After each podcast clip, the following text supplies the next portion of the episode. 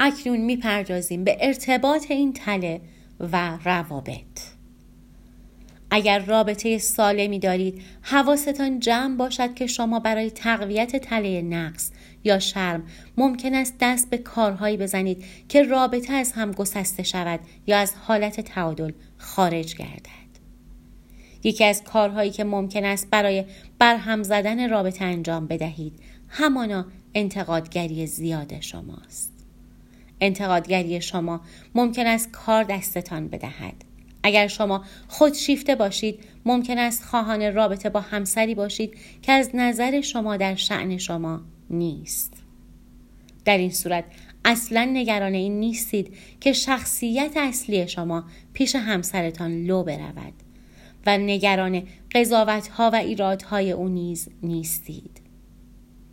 ممکن است شما اعتقاد داشته باشید که هر کسی شما را دوست دارد باید آدم پست و حقیری باشد می گفت به هیچ عنوان دوست ندارم عضو جمع یا گروهی باشم که مرا آدم حساب می کنند.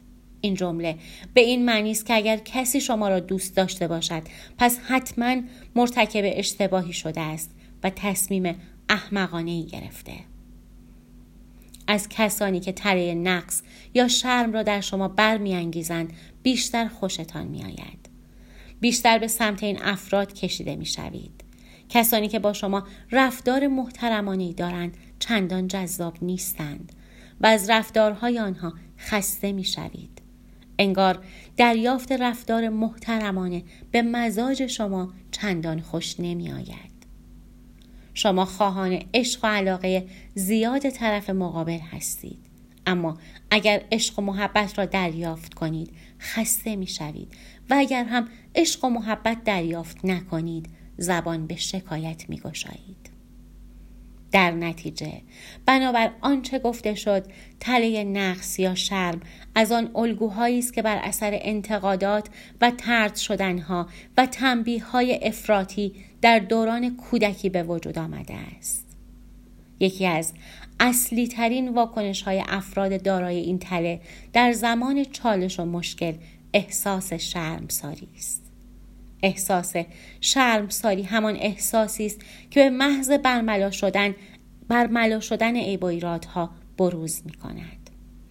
در صورت دارا بودن این تله فرد به صورت دائم در حال اشغال گرفتن از خود است. و شما این الگو را یاد گرفته اید و به دام این تله افتاده اید در ابتدا برای تغییر تله نقص یا شرم نیاز است نسبت به ریشه های تحولی تجربه هایی که منجر به شکل گیری شدند و همچنین نشانه های آن آگاهی پیدا کنید. امیدوارم از این مطالب بهره کافی برده باشید. خداوند یار و نگهدارت.